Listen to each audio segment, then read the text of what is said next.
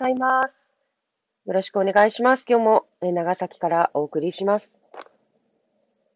はい、今日のテーマはですね、県内ワクチンの接種開始と、えー、マスコミはに対してのこう要望を伝えようと思います。あ、後藤さんおはようございます。よろしくお願いします。ミカゴンさんもおはようございます。はい。というわけで、えっ、ー、と、ツイッターへの告知が済むまでの間、ちょっと私の方からお話をしたいと思います。あ、天気おはようございます。おはようございます。はい、よろしくお願いします。あ、すみません。うちの猫がちょっと隣でくしゃみしてますけど、よろしいでしょうか。というわけでですね、えー、今日はあのマスコミの方が聞いてるとは思えないんですけれども、マスコミの方に検討していただきたいなっていうことをちょっとお話しします。えー、よろしいですか？話しても。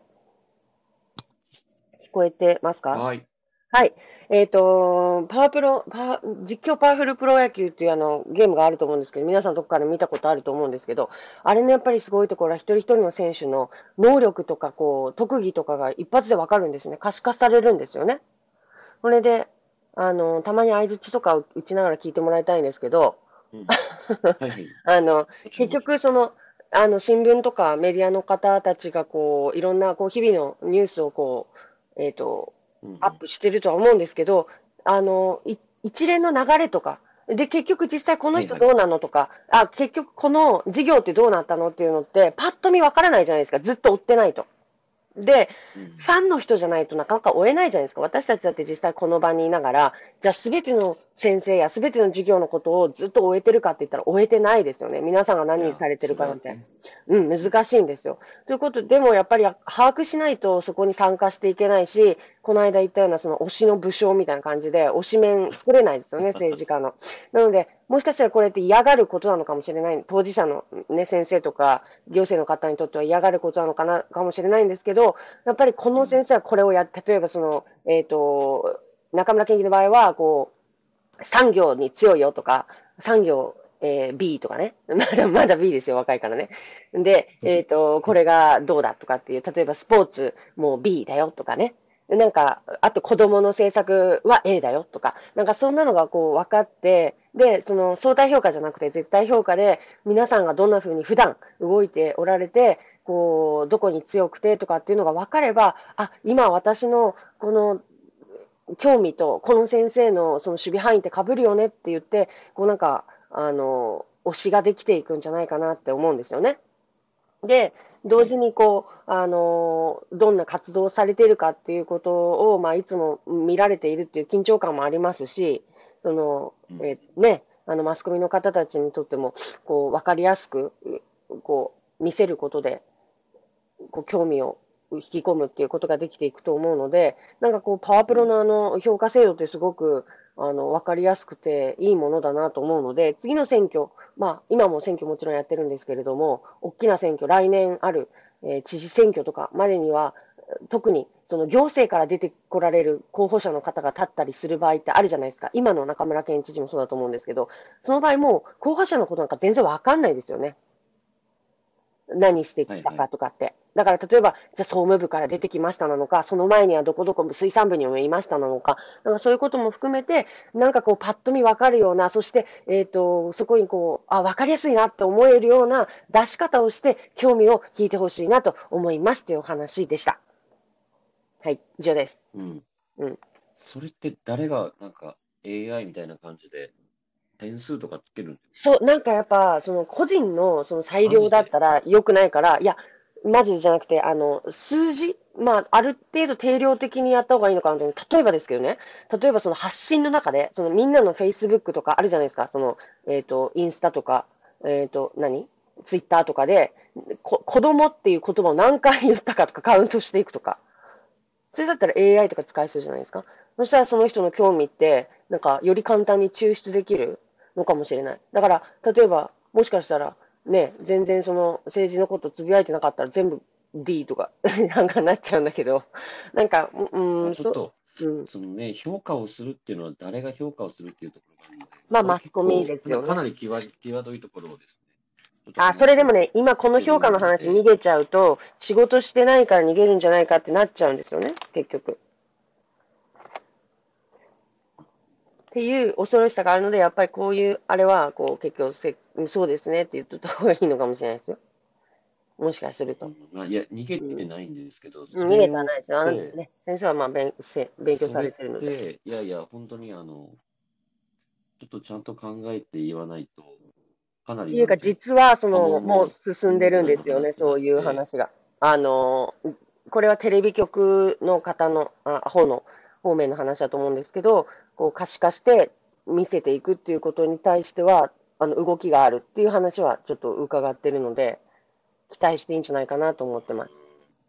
まあ、見せ方ですよね。例えば、その、回数とかじゃなくて、何かこう、今、その人が、まあ、例えば議会の、えっと、登壇で何を言ったとか、それで、えっと、まあ、どういう傾向にあるのかっていうのは、これこそ本当、実は私の知り合いが、なんかそういうプログラムを作ってて、なんかそれって結構いろんなえっと雑誌に取り上げられるんですよ。はい。その傾向で、文字がなんかこう、なんだろう。まあ、まさにその、スキャンして、文字を、そのその人が発信した言葉をスキャンして、その人が考えてる方向性、例えば産業なのか、ことだってなのか。そういった、で、実際、まあ、そう言ってるけれども、あマニフェストとかで多分そう言ってるけども、実際は、なんか議会では、なんか全然違うことを言った。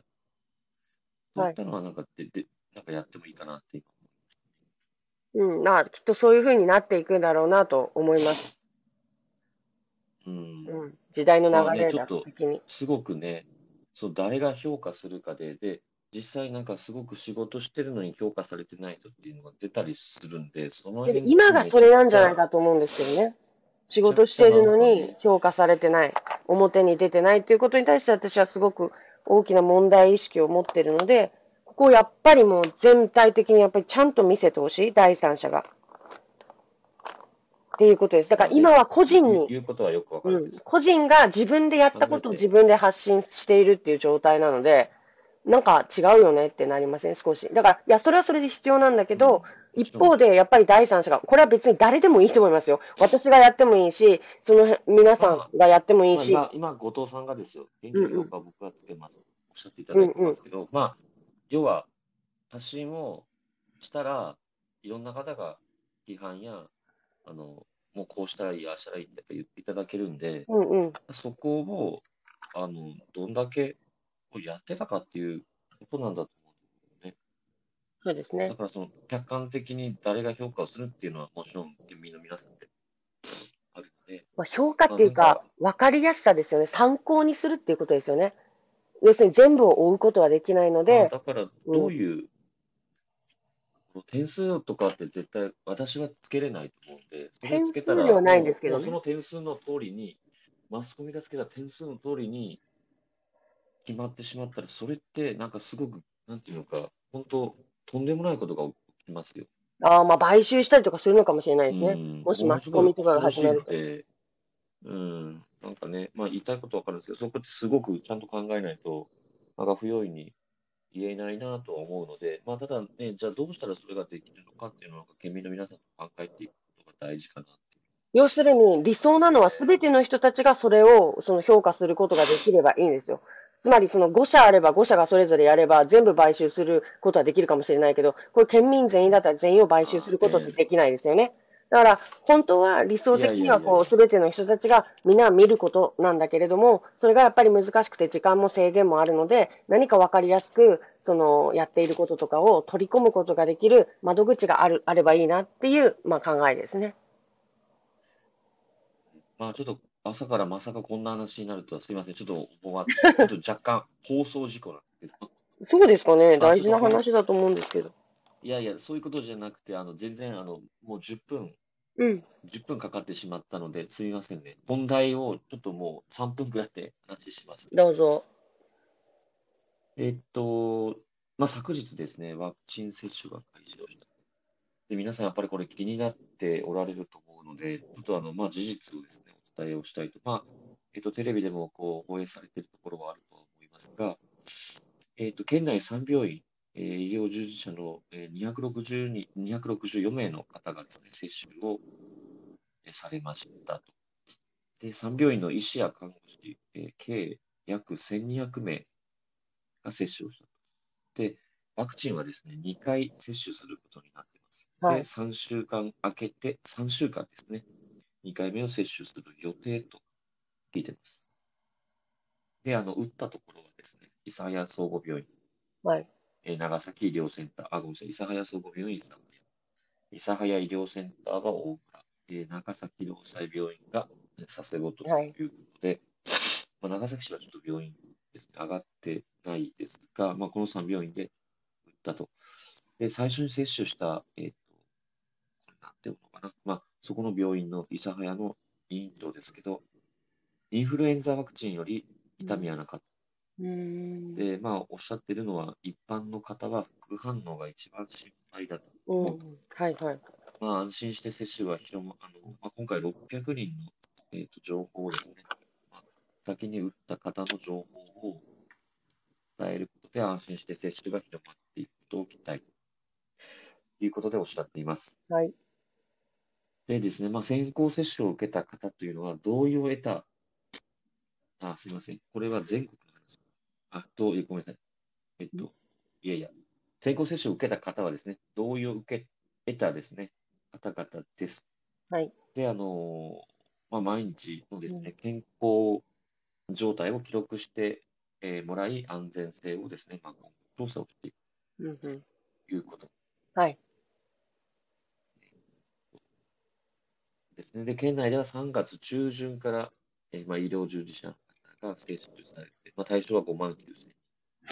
で、4月以降に、えー65歳以上の高齢者、えーが44万人がですね、接種する準備を進めています。えーで、ワクチンを受けるかどうかはですね、個人の判断に、えー委ねられるということでございまして、はい。えー接種は、えー無料になっている。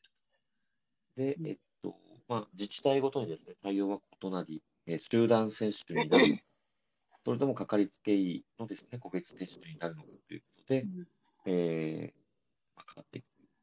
ね。まあ、あの、県内、まあ、これ結構ですね、県内のワクチン接種について、まあ、いろんな情報が書いてたなということで、私もちょっと確認しなければならない、まあ、議員として確認しなければならないことをですね、先にマスコミが、えっ、と、いろいろと聞いてたなっていう感じがします。多分ですね、おそらく多分、これは県内で、えーワクチン接種の方針についてですね、こう示した、なんか初めての資料なんじゃないかなと、うん私は思ってます。で、はいまあ、もっとですね、情報があれば、えーと取っていきたいなとは思います。まあ、しかしながら、昨日、昨日もですね、ワクチン接種、ちょっと国内の状況をお伝えして、うん。えーまあ、河野大臣が、まあ、5日前ぐらいまでかなり強気だったのが、うん。実際2便目のワクチンが来たときにあまりにも数が少なくて、うーん。まあ、ちょっとですね、まあ、今後、このままの経あの、今最初にお伝えをしたような、3月中旬からえ5万人、4月以降、高齢者44万人と、これ県内の数値ですけど、多分こういうふうにはならんだろうと、ちょっと思いますね。うん。まあ、あとはね、そのまあ、これからいろいろ情報が入ってくると思いますので、うん。まあ、皆さん、あの、まあ、受けるか受けないかはですね、えーまあ、まあ、行政としては、えっと、受けるということをですね、えっと、まあ、は明確に、うん。えー受けましょうということで表明はしてるんですけれども、えーまあ、基本的には同意を得る、得てですね、納得をして、えっと、接種をするということです。なので、まあ、あの、情報がえー大事だと思いますので、まあ、情報をですね、受けながら、え本当に問題がないよねと、自分の体、もしかしたらちょっとなんかリスクがあるかなというようなことをですね、しっかりと判断していただきたいという思います。はい。はい、今日は以上です。はい。えっ、と、昨日はあの、猫の日だったんですよね。2月22日で。あ、にゃーです。にゃんにゃんにゃんです。あ。はい。はい。あの、そのうち多分、まあ、祝日とかになると思うんですけど、国民の。あの、にゃんにゃんにゃんのあ日だなって思っ、いや、わかんないですよ。その翌日天、あ、そっか。いや、今日はで、あ、2月23何かなと思ったんだけど、富士山って読めません？うん。まあ、っていう、あの、発見をしたっていうだけの話なんですけど。はい。というわけで、あの、今日は、あの、本当それだけでしょ。そうそうそうです、そうです。まあ、なので、あ、まあ、昨日だからタイムラインが幸せだったよっていう、その、いっぱい猫を見ることができましたので、よその猫ちゃんが、はい。まあ、良かったなっていうお話です。というわけで、えっと、明日からですかね、議会始まりますかね、いよいよ。はいはいはい。はい。というわけで、そうですねえーはい、そちらの方も、まあ、あの、逐一やっぱりどんな話が今上ってるのかとかっていうのって多分皆さんもご存知ないことで、だと思うので、あの、ぜひ朝の時間帯とかにこう、教えていただけたらなと思います。はい。はい。というわけで山中さんのおはいお家、本当に可愛かったと。あありがとうございます。どうもありがとうございます。そうなんです。えっと、80、築85年の家を、まあ、結構自分もかなり参加して、リノベーションして、こう、テーマ、コンセプトは、えっと、海外の方が、日本にリスペクトがある海外の方が、えー日本家屋をいじったらどうなるかっていう感じのテーマでやりました。という感じで、今度また写真をあのアップしたいと思います。はい。はい。はい。はい。ということで、えっ、と、今日は政治をもっと可視化したいっていう話と、あの、ワクチン接種が県内で始まりましたというお話をお伝えすることができました。はい。はい。というわけで今日日曜日ですね。日曜日ですよね。祝日で、あ祝日であ、祝日です。もう全然もうわけわかんなくなってますね。そうそう、はい議員にや、議員にやってたら政治、あの、政治じゃない、もう曜日がよくわからない。わからないですね。もうそうです。もう曜日はちょっともうわからないです。本当に完全に。休みとか特にないですしね。もう休みの方が動いたりしますよね。うん。まあ休みはないのね。まあないですね。はい。はい。はい。ということで、皆さんはゆっくり、あの、お過ごしくださいませ。はーい。はい。じゃあ、はいありがとうございました。また、はい明日もよろしく。はい。よろしくお願いします。ありがとうござい。ます失礼します。